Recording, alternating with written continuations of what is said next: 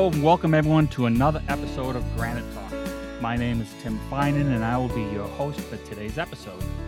My guest this week is PJ Lajeunesse from the 603 Brewery up in Londonderry, New Hampshire.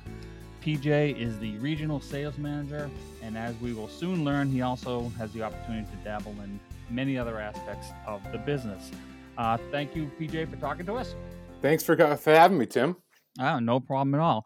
Um, I, I think we met. Do you do you recall that we met?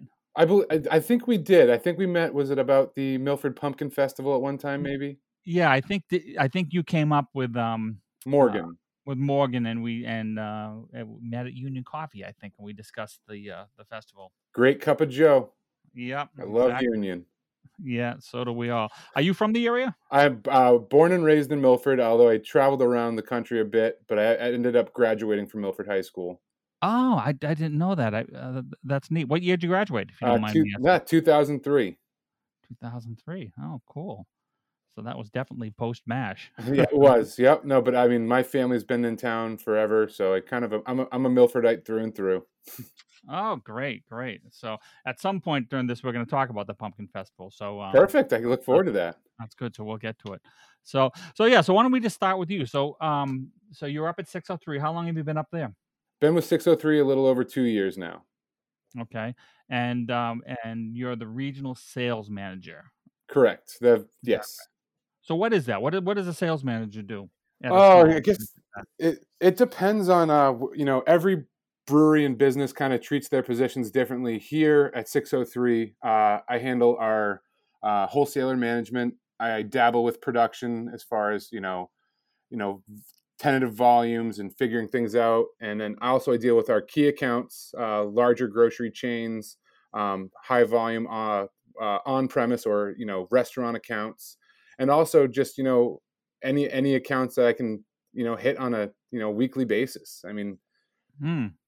so that's interesting. So you deal with like, do you do you folks have a distributor or do you do it all yourself? Oh no, we we have uh, two two distributors in New Hampshire. So we are uh, with we are AB aligned in New Hampshire. So we are with the AB houses. So we're with Bellavance Beverage uh, out of uh, Hooksett, and then uh, New Hampshire distributors that's out of Concord. Okay. Yeah, isn't New Hampshire distributors aren't they more of a craft brew type thing? Uh, New Hampshire distributors and uh, and Bellavance Beverage both have uh, the same craft beer portfolio, but they were really on the uh, cutting edge when craft beer was just kind of coming into New Hampshire. Uh, both of those companies were you know actively searching for uh, craft breweries locally and regionally to have in their portfolio, and mm-hmm. luckily for for 603, you know, we we were one of the few that was uh, chosen from them. I mean, this is going back. We've been with them six to seven years now, I believe. I mean, we were pretty young in our in our infancy stage when we launched uh, distribution. We just knew it was right. part of our business model, and that's how we wanted to uh, go to market was through a distributor, not self distributing. Uh-huh. So that's uh, how we've always run things. Oh, cool. That's interesting. Um, so I didn't. Re- re- so I guess because you threw me when you said you you deal with the grocery stores, but but you're just you're like the sales salespeople, so they still distribute. You don't deliver to the grocery store. No, we don't deliver. So what we, what I do is I, I work with uh, the buyers at you know the Market Basket, Hannaford's, WalMarts, you know Cumberland Farms, uh, these these chain mm-hmm. accounts, mm-hmm. and uh, it's more long term. Obviously, there's everything that's in these stores is in a set, and it's just working with these accounts and uh, these people developing relationships with them and you know telling them about our brand and where our strengths are and how we can add value and to, to their sets in their store and hopefully you know generate dollars for them. Mm-hmm. oh that that's that's great. Now where were you prior? Because i know you had said when we spoke earlier you said you've been in the industry yeah. prior to 603 so I was uh, hired into the uh, this industry with a brewery uh, out of Maine named Sebago Brewing Company. Oh yeah. Um, I was with them for you know a little over two years, and uh, nothing but great things to say about their business. They uh, they have been in the industry for a long time. They're a re- uh, really original craft brewery. They've been around for 22 or 23 years now up in Maine. Mm-hmm. So there was a lot of experience and a lot of time that they've had in market. So it was a fast paced, you know, kind of crash course on this on this crazy industry. Yeah. So w- what is uh, that's interesting. So what's the what's competition like? I'm sure obviously business wise you compete, but is there uh, like a camaraderie between the breweries? Absolutely. That's I would have thought that. That's why I asked the question. Yeah, I mean, it, it can be a little clicky at times, and you you definitely find the breweries that you interact with and do and collaborate with and associate with uh, more often than the other ones.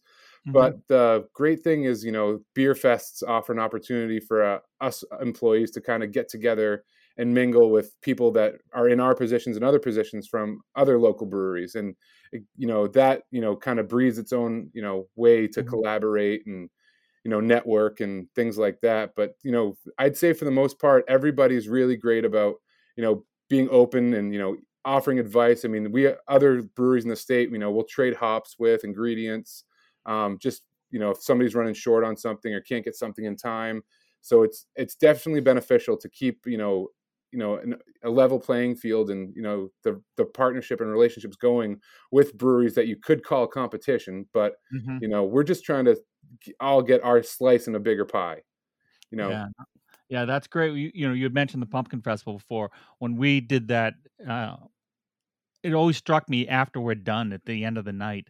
A, a lot of the breweries they're going around like trading beers with each other and stuff. You know, like of course, you know, give a six pack from one to another and stuff like that, which is really neat. That's the fun thing. It, it lets us also, you know, keep up to date with what they're doing um, you know, get to try the cool and fun stuff that the other breweries are putting out. And it's one of the benefits to working at a brewery is you almost have, you know, unlimited access to beer, but you know, you're drinking your own beer, which is great. But it's also part of the reason that we're, you know, I think a lot of us are in this industry is we like to try different things. Yeah. And being yep. able to trade, you know, even a single can or a four pack or six pack with the other breweries, you can kind of leave with a smorgasbord of cool beers to try throughout the weekend. And then some of it might be pilot batches or small batch stuff that people are looking for feedback on. So I might give somebody a six pack or a four pack and be like, hey, man, what did you think about that? You know, what, you know, was there anything that you think would be, make it more drinkable? Was there anything noticeable on that? And it's great to just receive feedback and kind of be able to play around and, you know, mm-hmm. talk to everybody and kind of get ideas from these other breweries.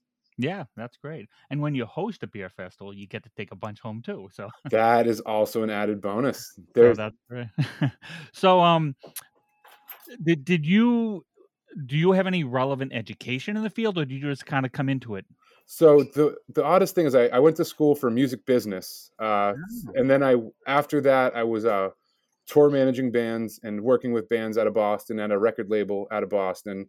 And uh, there's a lot of similarities between the music industry and trying to you know break a band as you know it, with craft beer. It's all it's all a lot of guerrilla marketing. How do we you know with minimal dollars for advertising because we don't have the budgets like of the big guys. How do we get our name out there and our product out there? Um, so the the my direct education wasn't in business, but it was just in a, a music business. But hmm. I also got into restaurant management, uh, and that's actually how I got into beer. Was just uh, the restaurant I worked at. I was super into craft beer, so I was always rotating things on our tap lines, not just like setting it and forgetting it.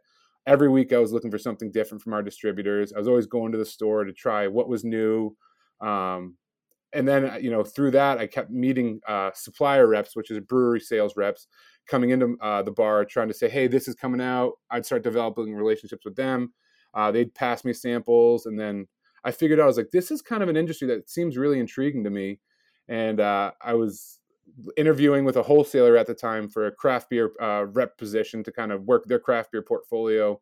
And I had a mutual friend who uh, mentioned that Sebago Brewery out of Maine was looking for um, a sales rep for New Hampshire and Vermont, and I said I've been looking to get in the industry, and they gave me my, you know, gave me my opening, kind of took me, you know, off the bar and put me in the street, and kind of, you know, let me let me take a shot at this. Hmm. Oh, that's cool. That that that sounds like a lot of fun. Now, I think is doesn't UNH have a uh, like a beer brewing they program now? Do yeah, so they have a whole. Uh, I haven't been there personally. I've just kind of heard and read about different things, but they built themselves a facility and a great lab uh, that they're allowing their students to kind of create beers. And the lab also is essential to learning about quality and consistency, and you know, making sure there's no off flavors, and making sure that the products that you're putting out are you know on par with as you know as much on par with the big guys as you can get. And that's part of the big battle with being a small brewery is you can't afford to have the million dollar labs and all the equipment that you know the bigger guys have. And you got to start somewhere and you can piece it kind of together as you go. But the great thing that UNH is doing is educating, and that's always the biggest thing: is educating people on you know the process of making beer, then the process of making consistent and quality beer. Yeah, I think a lot of people don't realize it. Not not that I'm an expert by any means, but I I was really into home brewing probably 15, 20 years ago, and I was doing it quite a bit. And you, you know, if you really want to do it well, I mean, there's a lot of science to it. You know, Eh precise temperatures so that the you know the the proteins or not the is it the proteins or Yeah, the, the sugars break down and exactly. yeah and form the alcohol and if you if it get too hot if the water's too hot it gets it doesn't work out right and uh, No, yeah it's it's it's honestly brewing i say is you know it's equal parts artistry you know and being creative you know being a you know chef uh, because you have to work with recipe development and flavor profiles and also science. I mean those three oh yeah. those are the three key things that you know make a really good brewer or you know lend to making you you know if you're great with science and you, you know and you're great with you know you have a good palate uh, these are things that will definitely lend a hand to making some great beer yeah and, it teaches you the value of cleaning things too uh, brewing, and I I see it here all the time. I brew, you know, being a brewer in a facility like ours is five percent brewing, ninety five percent cleaning. I mean, yeah it's a lot of just you know take everything, make sure it's sanitary because we're making a consumable product at the end of the Mhm. day. So we want to make sure that not only is our beer quality and you know creative, but it's also safe and healthy for people to you know to ingest. I mean, you yeah know, with with with, with these live organisms like yeast and proteins, like you're talking about, you know, there's can be you know you can get buildup of any myriad of things that could you know potentially make somebody sick and we have to have really strict standards to make sure that there's nothing in our tanks or nothing anywhere in a hose or anything any sort of bacteria that could get somebody sick. Yeah. But cleaning yeah. is a definite essential part of this of this process Yeah, when I used to home brew, I used to only do it on Sundays because I was it was like a little routine for me in the fall. I would watch football all day long and brew beer while I'm doing it because it took me the whole day when it, you know, setting up and cleaning to begin with and then cleaning at the end. You know, just to get a five gallon batch, it would take me the whole entire day. that sounds like a great day and, and you're absolutely right i mean the process of brewing beer isn't like you know making yourself some pasta or baking a cake it's not a uh, you know you make beer and then it's ready to go for you that night or ready to go in an hour. It's it's a labor of love. It's uh you spend all day brewing and cleaning like you said and then you spend weeks you know checking on this beer during fermentation and making sure that things are going well and the beer is healthy and you know it's hitting the things that you want it to hit. And then you know the whole process of carbonating it and then packaging it whether it's in your little pony keg or in bottles like people were you know that home brewers will use you know it's it's it's not a quick process. And sometimes you know i have this conversation with our distributors and they'll say hey inventory is really low. When am i getting more beer? It's like it's not like going to the store and buying a box of cake mix and putting it in the oven. You Right. know it, it, these things you know our beers we say every beer is a four week turnaround for ales six to, and that's eight weeks for lagers so Mm. it takes time. If we we can load up but it, it's not going to help you know not going to help put it on any fires next week Yeah. So how big are your batches when you said a four week uh, so turnaround time? so our tank farm we have uh, a few different size tanks so we start off in a dual 30 barrel brew house so we can brew up to 60 barrels um, and then our tank farm we have 30 barrel fermenters 60 barrel fermenters 80 barrel fermenters and as i'm talking to you right now i'm looking at 120 barrel fermenters being stood up in our brewery which is a pretty nerve-wracking process if you've ever seen it Wow, I've not seen your brewery, but I've seen other breweries. And, Yeah, uh, seeing people. Uh, so these are brand new tanks. They just got off a freighter, came from overseas uh, this week. So we're we're standing these things up now, and it's uh they're going all of sixty, you know, 50, 60 feet in the air and trying to lean. These are maxing out the height of our building, that's for sure, and they're doing it around all of our other tanks. So as I'm sitting in our production office right now, kind of watching through the glass, it's it's a sight. Hmm. So j- just so that if people don't know, so maybe my math is wrong, but a barrel I believe is two full kegs, right? So that would be Correct. 30, 30 gallons, 31 gallons, Thirty-one like gallons. 31 gallons. That's a barrel. Okay, cool. and, and then in my language also for ideal so a, in a, a barrel of beers with the 31 gallons is 13.78 cases of beer 12 ounce cases so that's how i have to kind of think in both worlds because i deal with production so they like our production guys they live in a barrel world whereas our wholesalers and accounts think in case worlds so like a half barrel like you mentioned is seven cases okay. And that's seven cases of 12 what, ounce 24 12 ounce Correct. Cans? Okay. Correct. Um, this is actually a good segue for that. So, are you guys strictly cans now? Yeah, so we got out of the uh, 22 ounce bomber or glass bottle market uh, probably four years ago. I think it switched to cans. It was before my arrival, but uh, the bomber market was where craft beer originated with. Well, you know, that was where it was. It was the easiest method to get craft beer out. With Mm-hmm. you know, there was a lot of bottling lines. They were affordable. You could make a you could make smaller bottling lines where you know you can start from a homebrew aspect and then you could just scale up your bottling production as you grew. Whereas canning lines are a, a much more difficult investment to make. I mean, they're they're expensive. They're the price of a house, and you park it, and you can you know it's not not everybody can be able to do it. But luckily, uh, there's companies like Ironheart Canning, which uh, started out of our our brewery. They rented a spot from us in our old facility, and now they're the largest mobile canning company on the East Coast, if not the entire United States, and they have crews set up all around the country. And you do all your canning right there on site too. Insight, yeah, we own our own canning line, um, and we have our own. Uh, part of our production team is a packaging crew, so we we package four to five days a week, uh, every week, and we and these guys do ten to twelve hour days. I mean, they they work long and they work hot, and they work these these guys are the real rock stars of the production team. Oh yeah, I can I can imagine. Years ago, I was involved. I was an early investor. Do you remember? It's probably I'm trying to think how old you would have been actually. Um, Nutfield Brewery. Over in- Absolutely, oh, do you know them? Okay, they were over in in Derry, yep, and um, they were like kind of before the wave, before the craft wave. And um, trying to think of the owner's name, Jim uh, Killeen or Kilkeen, something like that. Uh, he's since passed away.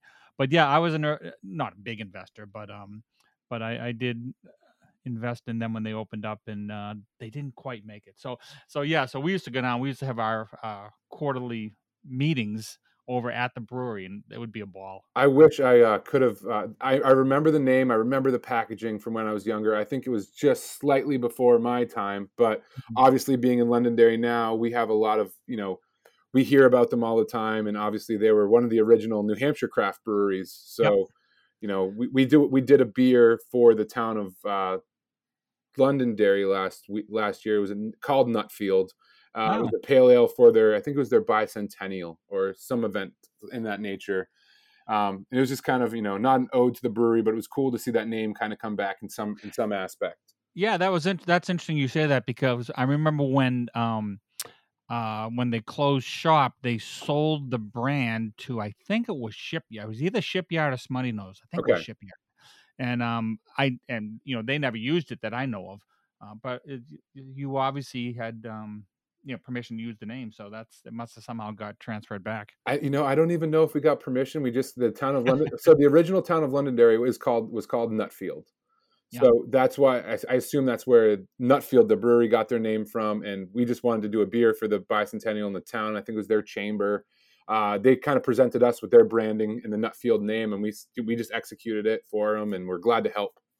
Yeah, oh that's cool. Yeah, I still got a bunch of old bottles empty Oh, that's awesome. I mean, that I've got displayed on a shelf in my house. and you talk about you know past craft breweries that have you know gone by the wayside unfortunately i mean i remember when i first got into craft beer Pennichuck over in milford Oh yeah.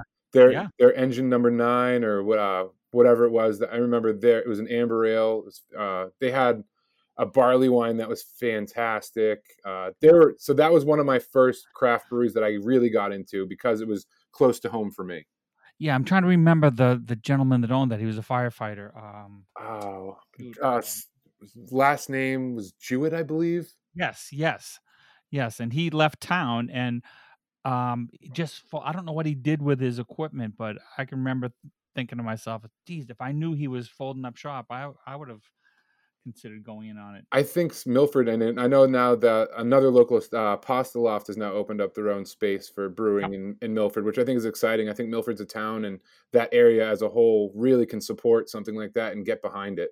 So Yep. I'm excited to see something like that. I would be, I would love to see more going in that area. For, I mean, selfishly, so I have other local places I can go to, Yeah. you know, drink and try new beers and talk to people that are also into craft beer. I mean, that's part of the exciting thing for me. Yeah, as you you probably know, there's the new. It's not open yet, but they've been working on it for years, like over, well over a year, probably going on two years. Um, the old uh, gas station across from Loft. It's going to be Union uh, Oh. Union Station. It's going to be called. Yes, and uh, the owner Chip Pollard, uh, Yep, great, yep. great individual. I remember him from my uh, the days when I was working in restaurants. Uh, I've since caught up with him uh, a few different times. I really look forward to that going in there. That's going to be a fun spot. Classic, you know, location obviously on the Milford Oval, and I love Yeah. how they're repurposing that space. I mean, it's been a ton of work for him. I've been watching the process. I can imagine from just what I've seen the process that the, the work that he's put into it. But I think uh, that'll be a, a really good spot, and I wish them luck. And I know I'll be there supporting them. Yeah, yeah, that should be good. That you know, he's been doing meticulously redoing that station, uh, and I know he's actually having a sign built down at um, the there's a I don't know if you're familiar with, but there's actually a blacksmith in Milford down over in West Milford, uh, heading over towards Wilton, and uh, he's and this blacksmith is making a sign for him. Oh, that's fantastic! I can't wait to see the finished product. Yep, and there's another brewery going in um, next where the old Bravos used to be. I think it's called Ogie's. Really? Yep, they they they tried to go in uh, again. This was over a year ago, and they've been kind of stymied by some of the uh, business in the area. Didn't like, as, as you probably know, um, from a zoning point of view, uh, brewing beer is considered manufacturing. Correct. So um, they had to go before the zoning board, and some of the surrounding businesses objected to the way he was going to vent his, um, you know, the, the air, the steam, whatever, whatever the way he's going to vent. And they were afraid that you know the neighborhood was going to smell like beer, which I think would be great myself. We, you know, it's funny, but a couple good things to bring up that you know the manufacturing aspect and then the smell. I mean, where we built our new facility uh, in Londonderry, they're building all these beautiful condos and this whole this whole the whole area that's being built up around our brewery. So they Londonderry didn't have a, a main street. So we are technically the first building on Main Street in Londonderry. We're sitting on 603 acres, and it's Mm. called uh, Woodmont Commons. So it's Mm. an old apple orchard that went dormant, and uh, after apple trees go dormant for a certain amount of time, they no longer can produce edible apples.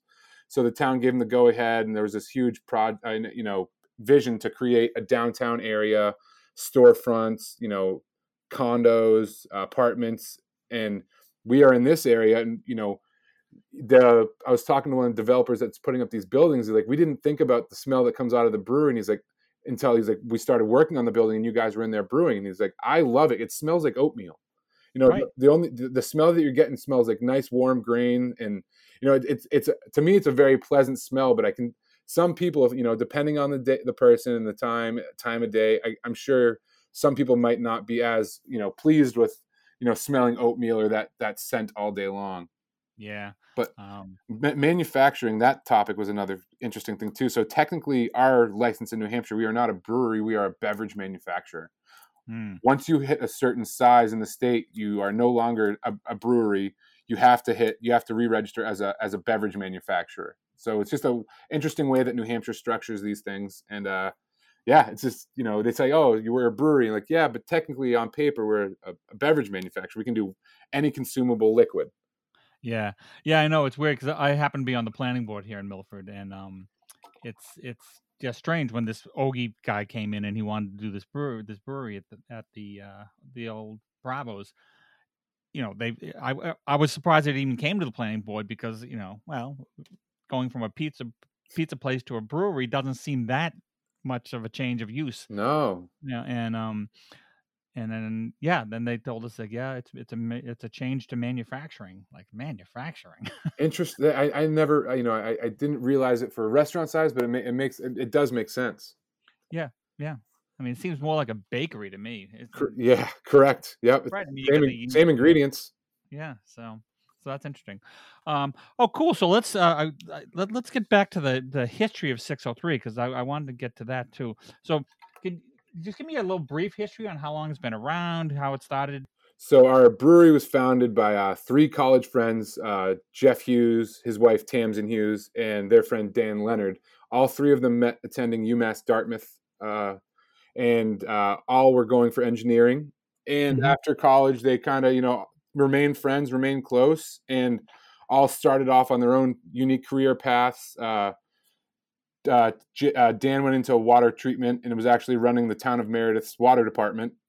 Um, mm-hmm. Jeff went off to do engineering operations and was traveling uh, internationally to China for his company all the time. And Tamsin uh, owns a retail a retail store in Cuttyhunk Island, so she was running that uh, as well as working. Uh, she comes from a family of entrepreneurs as well, so she was um, involved in the family business and their their, their businesses.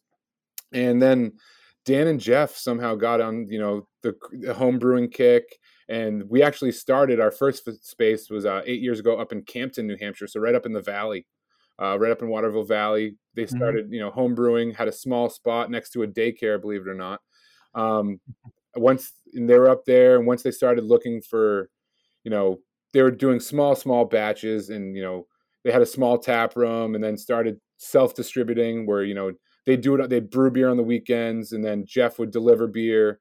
You know, when he, you know, after his normal work day, you know, he would go around to accounts in the area and kind of deliver beer to some stores and some you know, places like that. And then once they outgrew the space up in Campton, they looked for they're looking for another spot to grow in New Hampshire. And Londonderry was at the time really looking for to have a, having a brewer another brewery back in town.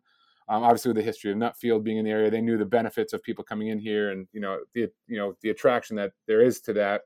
So Londonderry kind of went to bat and said, you know, we really want you down here. So we decided to move our whole facility and uh, operation down to Londonderry. We outgrew that spot uh, last year. We uh, we outgrew that spot quickly, and then last year we finally opened up our brand new twenty thousand square foot uh, facility here at Woodmont Commons in Londonderry. Oh, that's cool. So, um, let me think. Obviously, the elephant in the room is all this COVID stuff. But before the before this COVID hit, how was 603 doing market share and, and how was the business doing? We're, we've been very fortunate the past, you know, we've been very fortunate as a brand as a whole ever since our, ever since we started. We've always experienced growth year over year. Um, last year was another great year. Uh, this year was shaping up to be a banner year. And then obviously with COVID hit, and now it's just, you know, it's, we're still, still doing well. Obviously, our, our our business plan and our, the way our model is, you know, selling beer through distribution and grocery chain accounts as well as you know as well as the bars so mm-hmm. when bars shut down all we would all we did was repurpose the liquid that we were going to put in kegs and reallocate that to putting it in 12 packs and six packs and things like mm-hmm. that and sending it into stores like market basket and hannaford because they were experiencing all-time high sales for packaged beer okay so is your your distribution down? Is it consistent? I mean, our, points of distribution, obviously, with uh, the amount of the bars not being open, we're down on on-premise numbers for bars and restaurants, just for the mere fact that the places that are open, most aren't filling every tap line. Um, right. Uh, but all things considered, you know, we're still experiencing growth for the year, and just in a year where we're just trying to survive and get through it. So, um, oh, that's great. Very fortunate. Again, that's being the model we had is proved to be beneficial in a in a setting like today's you know that we have today. Right, but you you just opened up a new restaurant, right? Correct. When, when did the restaurant open? So, uh, well, we try not to use the term restaurant. We go for beer. No, and, and that's that's just our. We don't want to compete with our other restaurants. So okay. we saw this concept. Uh, our owners and our marketing director did a bunch of traveling out west uh, when they were looking at concepts for a restaurant, beer hall, tap room. When we were looking into this facility, and we saw these communal tables out west, you know, counter service models. And we thought, you know, that's really cool because everybody, it brings people together. You can find an open seat. You don't feel like you're rushed with, you know, at, you know, a server checking on you every five minutes, things like that. You can kind of just go go about your leisure and hang out and have a good time. Mm-hmm. So we did the whole um, uh, counter service model where you walk in, order a beer. If you want some food, you can you get a number and the number t- lets our food runners know where you're sitting but you're free to move about the you know we have a quite a large indoor space as well as an outdoor patio so we can fit 200 seats uh, under normal circumstances uh, in, our, in our beer hall and patio combined now we also have a beer lot that added 100 seats just you know we did that uh, mm-hmm. because of covid and having to social distance because with everything, uh, it cut our capacity from 200 to a right about 100, obviously, so people could you know come here safely and social distance. Um, but adding the tent in our beer lot has helped uh, that a little bit. So oh, great, great. So so um, but you did shut. Well, everybody did, shut down. So You yeah. had to shut down for a while. and, and our our staff, our our front of the house, our beer hall uh, staff, and our kitchen, they did a great job with shifting from you know food service to takeout model really quickly, developing a completely new menu um, for it's almost like take and bake meals or you know prepared meals that you could reheat if you wanted to, um, uh, pizzas that you could buy that you could buy that we'd send we'd set you up with the dough, the sauce, the toppings, and you could go home make roll the dough, make the pizza yourself, put it in the oven. So we they, our staff did a really nice job with uh switching over the and pivoting on a dime and switching our model to a full takeout when we had to. No, that's a that's a cool idea. You do you think many of these things will stick around? I think honestly, I think the one thing that's going to stick around is uh, a lot of breweries uh, went to uh, curbside pickup for beer, which is, you know, not as Mhm. never been. There's a lot of things that weren't not necessarily legal in New Hampshire, but that yeah, I mean, people weren't Mhm. doing. It. it was the curbside pickup. It was uh, breweries being able to deliver their own beer uh, to people's houses, things like that, which is not legal prior to COVID. Um, and, and it'll be interesting to see if the state allows these breweries to continue. I mean, a lot of them have. It's proven to be a very successful model for them. We never did the delivery service here, um, but I know a lot of breweries that have been able to sustain their business based on that on the what they're bringing in from delivering. So I hope for breweries like them, they can continue to do that and whatever can keep everybody and just get them through this year. You, are are are a lot of the other breweries uh, similar situation to you? They they are getting by in, in general.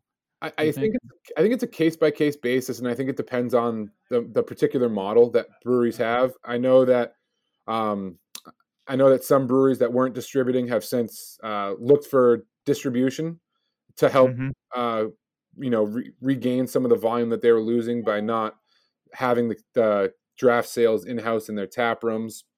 Um, but it's I, I think a lot you know I hope a lot of the breweries you know have been able to you know survive and I think there's still a, a good amount that are experiencing some growth you know this year and in, in a year where like I said it's just all about just trying to get through it and making sure you can keep your employees paid and making sure Right. you know we all have jobs to come back to and just trying to get through it.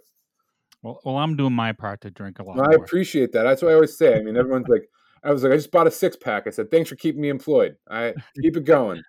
Yeah, exactly. So, um, um, so let's see. I wanted to talk a little bit about what you guys offer for styles and that sort, but m- maybe a, a way to start that is kind of like with a maybe a craft beer 101 kind of thing. Sure. So, what what are the major styles of beer? At least, at least in America, I guess. Well, for for major styles overall, for beer as entirety is you know the uh, the domestics obviously win overall. Your uh, Bud Light, Miller, Miller Lite, Coors Light. Those are still the number one segment for beer.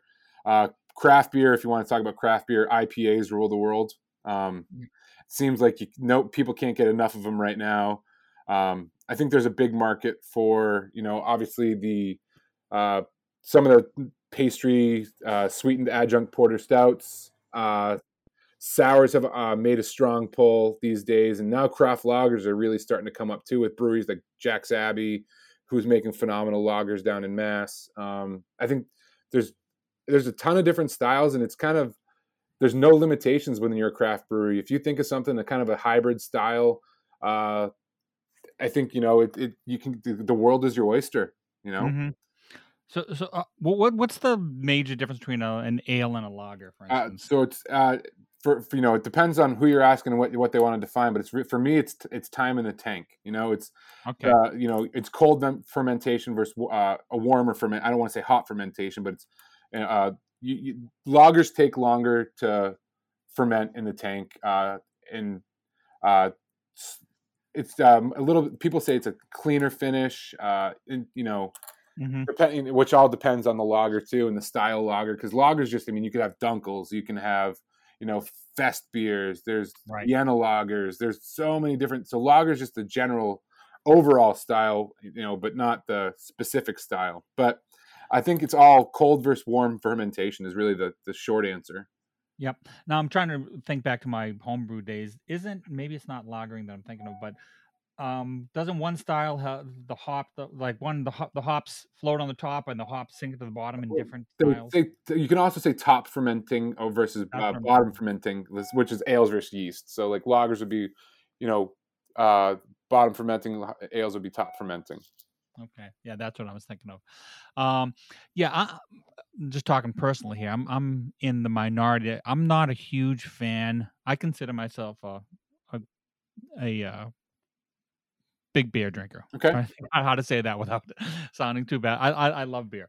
Um, I'm not a big IPA fan because, and I'm clearly in the minority, but I don't like these heavy bitter. And maybe maybe that's just because I don't think there's anything about an ale that specifically says bitter. No. But most most of them are nowadays. The IPAs are you know like the the bitterer the better, which I don't personally understand. So I think you're absolutely right. With uh, IPA started off as an assertively, uh, they were aggressively hopped, which gave it a you know a more bitter flavor profile, and that was your English style bitters, your English IPAs. Then it went to your West Coast IPAs, which you're right, they were trying to kill everybody with IBUs and bitterness.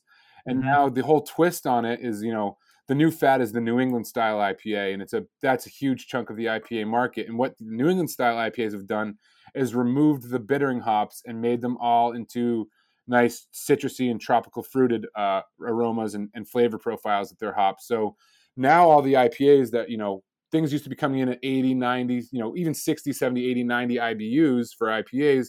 Now these IPAs like we're we're making IPAs that are coming in at 37, you know 35. Okay. So the it's I always tell people, you know, what don't you like about IPAs? And again, the answer is like if they're too bitter, something like that. I say try a new a nice New England style IPA. They're very easy drinkable. They have similar characteristics to Belgian whites, where they add Mhm. flaked oats into the into the grain bill, so you get the softer mouthfeel. And then the hops that they're using, as opposed to being aggressively bitter, they're nice and refreshing citrus and tropical fruit notes. Right, right. But yeah yeah, yeah i'm the same way because i like to if i'm going to sit out in my backyard and you know drink a six pack you know some of those h- h- heavily bittered hopped ipas you can't drink six of them no, and, and, and your and your your your palate just gets so fatigued from it. yeah It- so you know that's that's where you know you know it's probably a swear word in your industry but that's where the bud lights and the coors lights come in where you know they're very drinkable at least from a volume point of view Absolutely, and you know, and, and there's there's one thing that you know a lot of the people in the industry, like, and, even not even not even the industry, but there's a lot of consumers that have this preconceived notion that you know, I love craft beer, so I have to hate the big guys, and that's really not my mentality on how things go. Uh, you know, Bud Light, Miller Lite, Coors Light, AB Miller Coors, they've all kind of paved the way and made these extremely drinkable beers. And the thing that blows me away about them is their quality and their consistency. You can oh yeah you can drink a Bud Light in America and you can drink a Bud Light in Japan, and those two beers t- I've coming out of two different facilities taste exactly the same. And you never have a Bud Light that's different from the batch before. Same with Coors Light. You know, it's they they they they do what they do extremely well, and I you know I have nothing but respect, and I, I see the the absolute place in the market for these you know for their styles. You know, Mhm. and whereas a lot of the craft brews, it's almost a faux pas to you know, oh, why are you drinking a Bud Light? And you know, it's every beer has. A, I always say I'm a craft beer geek, not a craft beer snob. Every Right. beer has a time and place. You know, put a Bud Light in my hand when it's a hot summer day, out on a golf course, out on a boat. I'm watching a football game, whatever it is. I'm happier than anybody. right So as long as it's a beer, as long as I got a beer, I'm good. I don't care what it is. I agree. And my favorite beer from you guys, although maybe you have a, a, some newer ones I'm not aware of, but I, I've always loved your. Is is it the New Hampshire Ale or American Ale? Or The did New you Hamp- change the name or something? New Hampshire American Ale. So we've di- Oh, it's got both in it. Okay. yeah, so we've since discontinued that brand for distribution. Oh And- no. Yeah, so it, it, it that was our Budweiser. So that was the Yeah. intention of that beer. We wanted a fizzy golden liquid that was extremely drinkable, um, not intrusive on your palate. That you could. It was a it was a six pack or twelve pack beer. That was a beer that you could have, and it, you know it, it was just it was beer flavored beer. Nothing, no frills about it. And that Right. was what was so great about it. Unfortunately, it wasn't performing in market um, how we had hoped. Obviously, you know it's tough to compete with the ABs and Miller Coors with those styles. Right. Um, so we replaced it in market with a, a newer beer that was that's uh, since then but we do keep the NHL around at the brewery from time to time. Like as for example, we have some here right now because we do make a a beer called Apple Ale, which is a kind of an ode. You know, we something we've been doing for a while, but now especially being on an old apple orchard has a lot of resonance with us. Uh, right. Uh, and it does really well out of our tap room. So when we do a batch of New Hampshire ale, uh, we, we, make that base beer and make apple ale from it. So we'll run, we'll run some cans every now and again of NHL for the c- customers that really like that, and they just have to come into the brewery and get it when we've got it. So if, if so, if I liked the New Hampshire ale, what would you recommend for me it, when I it, when I get down to the beer store this afternoon? I would say anything light and drinkable. Jack's Abbey, uh, and, and they're they're. I mean, from you. I mean, oh, from, from you. Us. Oh, yeah. For, so we don't have anything similar to that style currently in market. Uh, we have, uh, we've done a couple lagers. We have one. You know, they're not available through distribution, but at our brewery right now, we have a beer called Commons Crusher. So it's okay. a, which is a light, uh, light, uh, light lager. So it's, uh, I believe it's only two carbs and about 100 calories per serving size. So that's our answer to that. Um, mm-hmm. We also have uh, another beer called Czechskin, which is a Czech top Mexican lager. Um, okay. We did send a little bit of Czechskin through distribution before, um, but not this turn this time around. But uh, our lightest, easiest drinker for beers that are available in market would probably be our Scenic Session, which is a New England style session IPA. Um, yep. Again, it's uh, thir- I think it's 33 IBUs on that. Very low in bitterness, very high in tropical and citrus notes. Um, nice. Uh, but yeah, so unfortunately, when we got rid of the NHL, we didn't have a direct equivalent to replace that style with liquid. Uh, and then I did have a, you know, obviously I had accounts that were pouring NHL, and they were like, "Well, what should I pour?" And, you know, and that's why I always go to, you know, Jack's Abbey's always been good, good to us, and I think they do the, yep. the lager style amazing. So I yeah, their, their house is it house ale, house, their house lager, house lager, house lager. Their post shift pilsner is an unbelievable beer. Um, so I, I always like to just recommend those guys. So whenever I get those questions, hey, I liked your NHL. What do I go for? I always like to, you know, turn people over to them if they hadn't experienced them before. So. So, what's your best seller? Our best seller. This is a, a, a new thing. So, uh, Winni Amber Ale had been our best seller in our mm-hmm. flagship mm-hmm. since we started. So, it, it, had a nice run, but our Scenic Session just passed it this year. Oh, nice. So, Scenic Session was the beer we replaced uh, New Hampshire Ale with. Uh, no, incorrect. Uh, sorry. Uh, we replaced our 18 mile ale, which is another one with Scenic Session. Uh, NHL we discontinued for a seasonal beer. Huh. Um, i am going to try the Scenic Session. I don't think I've had that yet. I don't think. Well, give it a shot. Nice bright orange package on it. It's uh, it's nice and loud on the shelves, kind of disruptive, which is what we wanted, just for it to pop on the shelves amidst that, all the cans that are there these days. Um, yeah, you mentioned the Winni Ale. Uh, uh, again, I don't know whether this is psychological or not, but I love that on tap. That several places here in town, 603 Grill here in Milford has it on tap. And I and I always get it. But when I go and get a six pack and, and it does doesn't do it for me. I don't know why. It's, it's, I had this conversation with somebody yesterday who uh, he, he's a gentleman that's always coming to the brewery and he always filled growlers of uh, of our Winni. That's the only way he wanted it was a growler fill. And hmm. obviously growlers have a very you know short lifespan on them because it's sitting and it's not really a sealed package. So he's like, you know, when COVID hit, I started just buying the 12 packs at the store. And I, he's like, I don't know why I ever had an issue with the cans before. He's like, it tastes exactly the same. And I said, a lot of it has to do with perception. A, draft right. beer, there's, I am a sucker for a good draft beer. And I, there's just something about, for me, even a nice cold glass, a nice draft beer. I love it. Mm-hmm. The can doesn't always replace that for me. Um, mm-hmm. But we package the beer the same way. The carbonation is the same. It's that's what I was telling him. It's it's the same exact liquid, and it's just, but it's it has a lot to do with your perception. Yeah. Oh yeah, for sure. For but sure. Winni, our, our Winni is a great food beer. It does great at restaurants. It's a great, you know, it's a big amber ale. You know, we've entered that in competitions, and we're always we always get the feedback. It's you know disqualified, not true to style, in which it's not. It's a it's an tech. We we classify it as an amber ale, but the ABV is so high on it that it's not it's it's out of the the respected range for amber ales. Interesting. Do you know off the top of your head what the IBUs are on that one? Uh, Winni's probably coming in. I'm I'm taking a shot in the dark, somewhere around 48 to 55, okay. around there. I'd have to. I'm gonna have to check myself, but that's where I'm guessing. Okay. Just just curious. Yeah. So all right, that's great. So what uh what what's up with all these hard seltzers? Ah, so funny. We just entered the seltzer game, but and I can yeah, only I tell you where where we came from is we saw the need personally from our from myself, one of our owners, and then our staff.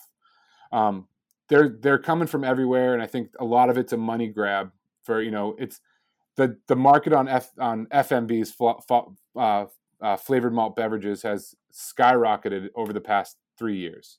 Is that is that what they are? Flavored, flavored yeah, yeah. So flavored malt beverages. So um, the process is very similar to beer, where you're brewing a, a, a base liquid, and then you filter. You use high, you know, high powered filters that strip the color from the liquid, um, and just leave you with a tasteless, blank, clear five percent or whatever percent ABV that you want liquid that you can add whatever flavorings.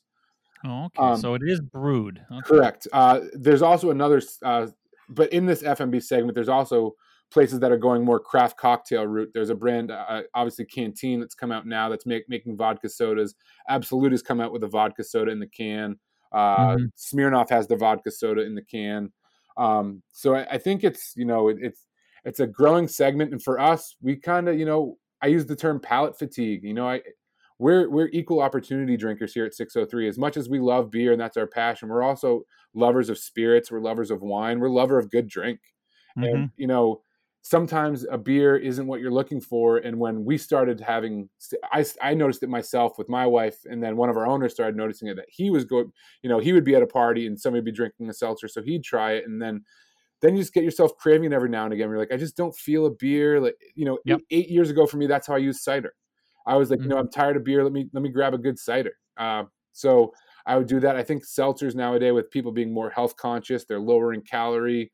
Um, it's you know, it's an unintrusive flavor profile, nice and refreshing.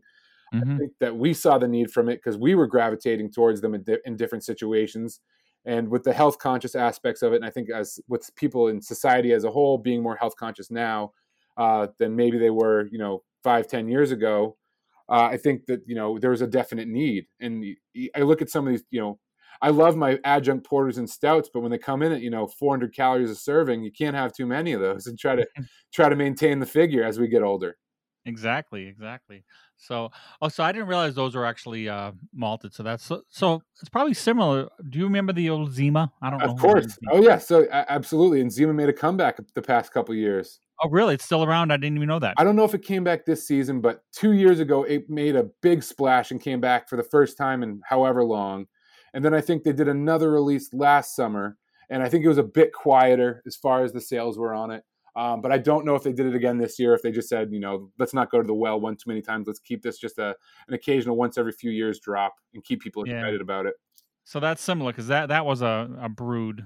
Correct. Yeah. Thing I believe. So it's Mm-hmm. And they just strip you again. Those those high resin filters just strip the color and flavor from it, so you're left with a a, a liquid that you can pretty much do with, with what you want. The issue is, you know, it's it's sometimes you know a lot of these seltzers, especially at the uh the you know when the smaller level guys, you know, such as us and other craft breweries try to start making them, is you still get that malt backbone to it, which doesn't leave the clean finish. So it's really tough. Right. That's the tough part is to re- remove that base and make it a very clean base liquid that doesn't taste like anything. So that way you can add your lemon or what you know lime or grapefruit, whatever you want to make it give it that flavor profile and not have the malty finish to it. Yep, yep. Oh, it's interesting. Yeah, that that kind of took at least took me by storm. I was at uh, was it last year or two years ago? I was at up, I went to UNH. Um, went up to homecoming one year, and I was you know walking in the tailgating the pit where all the students are back there, and and I just noticed everyone was drinking White Claw. Yeah, and I'm like, what the hell's that? there's there's another great company that was formed from UNH grads called Noka, which is a, a non-carbonated uh, alcoholic water. Oh. So those guys just came out a few years ago. I believe they're producing their liquid out of Baltimore or somewhere in Maryland. But uh, that's been a big hit, uh, I think, for a lot of people too. It's it's I, I, for me it'd be too dangerous. I mean, I can drink water pretty quickly and just add, add some flavor and alcohol to it, and I would I would be the Tasmanian devil in no time. Yeah, that's that's uh, that's probably not a good idea. I agree. So, all right. The, the one last thing I did want to talk to you about a little bit is is beer festivals, and, and I'm coming to you from a from a uh, selfish perspective, um, because as we discussed earlier, I'm I'm I'm a member of the Milford Rotary, and, and we run this uh, beer tent every year for the at the Pumpkin Festival. Obviously, we're not doing it this year. At least we're not doing the physical thing. Yeah. What Have you guys been participating in any of these virtual beer fests? I've seen advertised. What what's going on now in that area? Anything? We did one virtual beer fest for the New Hampshire Brewers Association. Uh, they they always do a, an actual festival every year, and because we couldn't do it, they decided to go to a, a virtual format, and it was it was fun. It was it was different. It was a it's it's going to take a lot of trial and error to to really figure these things out, and mm-hmm. it's I don't know how you get the same vibe and feeling um, with your customer virtually that you do that you can get in person. So the um one you did participate in, what did you do? What was it? Oh, we actually just uh, I believe we did a video for it. Kind of, you know, some okay. people are just doing, and I've done uh, virtual tastings for other stores too, where I'll, I'll, film a segment of me going through beers and send them that that they can post on their social medias, and then kind of do something fun. And I've done live streams where I've done tastings where people can go into a store, buy a few six packs or buy a few individual cans, and then we'll all go on a Zoom and I'll walk through the style, the beer itself, kind of talk about its composition, and mm-hmm. um, they those have been it's they're a lot of fun. It's just hard to get everybody to interact, and also it's hard to be get everybody to be able to communicate and ask the questions that they want to ask because right. the great thing about a festival is you walk up to a brewery you might get 30 seconds to a minute to kind of ask questions and talk about a story of you know where you first had the brand or like something that you really liked that they did and kind of give some feedback and mm-hmm. with the virtual festivals when you have 150 200 people in a zoom room no it's a, it's a lot of chaos of people talking over each other. No one can kind of get their word in. Um, right. I think it's I think it's a something that it's a medium that can work. I just don't know how to make it work successfully yet. I think it's just going to take some ironing out and some playing around with. Yeah, because that's all those things you said. Those are exactly what we're talking about. You know, we're because you know we're a nonprofit and it's a fundraiser for us. So it's, it's different. You know, a lot of these beer fests, as obviously as you know, they're actually commercial you yes. Endeavors where, where they make a lot of money at these you know w- we turn all our money around you know give, give it back to the community. So so we're we're only going to do this if we can you know make a little bit somehow make some money out of it so that we can correct you don't want to give it back to, to the community. So we're, we're trying to figure out how we can do kind of what you just said some kind of virtual beer tasting stuff and still you can always ask for donations. One thing we thought about doing and i'm not sure whether you know we can even legally do this with the with our liquor license. We probably can. I don't know. We're thinking of you know maybe we pick six local brewers and make our own little festival six pack. You know, one beer from you guys, one beer from Smutty, one beer from whoever, and then you know sell them or maybe even auction them or do something online to kind of pull in some revenue. Um, I think that's a great, you know, that sounds like a great idea, and it's you know I don't again I don't know the legalities on how you can uh, if you can do that, but I mean if there's a way to get it done, I think that's a good way to make it interactive. Um, I wish there was a way to do a socially distanced beer fest where you could still do the festival, um, mm. and then people could sample and you could they could you know breweries could you know be there and you know represent. But how do you do that safely right now? And I think you yeah. know I think that's honestly the most impactful way is if once instead of the virtual thing is figuring out how to do a festival socially distanced and then and I don't know how to execute that quite yet, but it's it's something that we're working on firsthand because we've always loved doing big events at our brewery. Uh, we usually mm-hmm. do a fall fest and then we do a big event for 603 day. We do yoga, eh, you know, here we've done uh, a bunch of different, we do, you know, we've done, we'll have DJs, we have live bands. So we're trying to figure out how can we be responsible, but also give people a little bit of normalcy. You know, yeah, I know. You don't want to, you don't want to try to in- incentivize people to come out in, in large groups um, but you want to be able to offer something fun for for everybody to do that gives breaks up the monotony that we've had the past four months.